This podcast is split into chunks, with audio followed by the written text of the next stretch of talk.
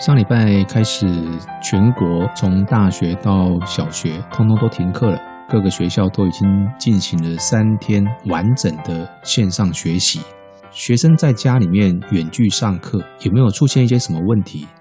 有没有哪一些事情是需要我们老师、学生、家长这边共同注意的事项呢？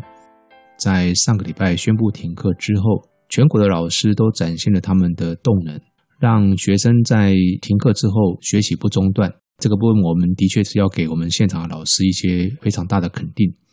那因为之前都没有这样子做，所以难免会有一些课堂上会出现一些问题。比方说，因为缺少了课堂面对面的约束，有少数的孩子他会一边上课啊，私底下一边打游戏，或者跟同学呢用手机在聊天。那甚至有一些同学呢，在课堂里面的讨论室或者是聊天室谈一些跟课堂无关的事，甚至呢，啊，因为他们彼此的聊天呢，把整个讨论板都洗版了。那也有一些同学是上课迟到，姗姗来迟，这个是孩子的部分。那有一些是因为家长也在家里面居家上班嘛，哈，有听到有一些，哦，可能是在国中或国小比较多了，哈，就是上课上到一半的时候。老师这边听到学生的家长在骂家里面的另外一个小朋友，或者是老师点了学生问问题，那结果是听到他爸爸在旁边说要他赶快回答。那我想这些都是一些刚开始我们上课的时候出现的一些的，嗯，算是乱象吗？但是我觉得那个应该大家互相提醒一下，会越做越好。在这里就提出几个注意事项哦，供给我们老师啊，还有学生。以及我们的家长们做参考。第一个，请督促孩子维持上学的时候的仪式感，即使在家里面上课，也跟到学校是差不多的。要早起盥洗、吃早餐，把衣服穿好啊。虽然说没有到学校不用穿全套的制服，但是也必须要把他的服装穿戴整齐之后，才能够打开荧幕跟同学一起上课。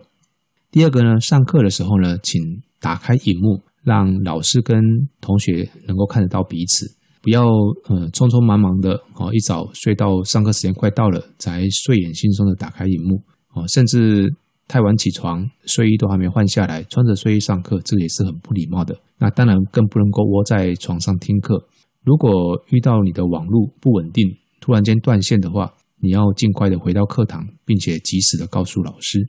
在新大附中来说的话，我们是提醒同学啊，上下午第一节课的时候了，要提早五分钟进入课堂，把你所有的课前准备都先做好。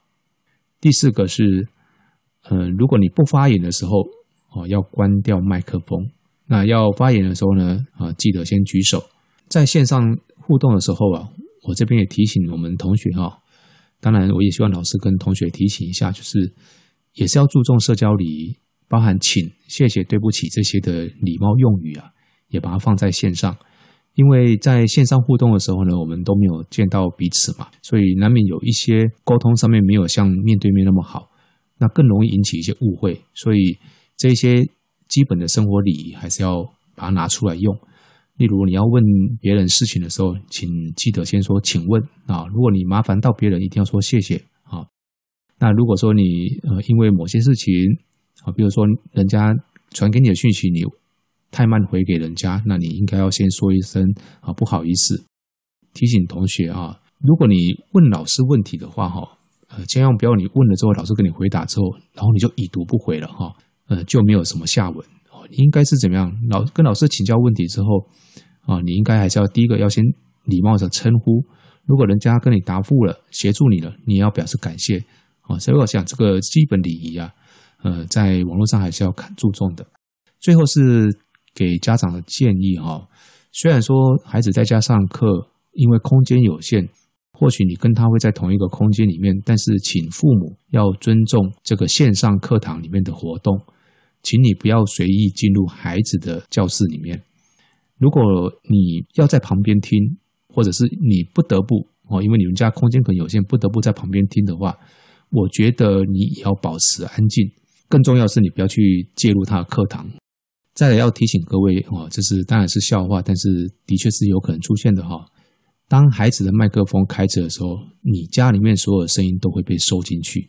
包含他荧幕开着的时候呢，你也要注意他的荧幕里面会拍得到的范围有什么啊？其他人尽量不要在这些范围里面走来走去。好，以上是在第一个礼拜进行了三天的线上教学之后，提出来给各位做参考。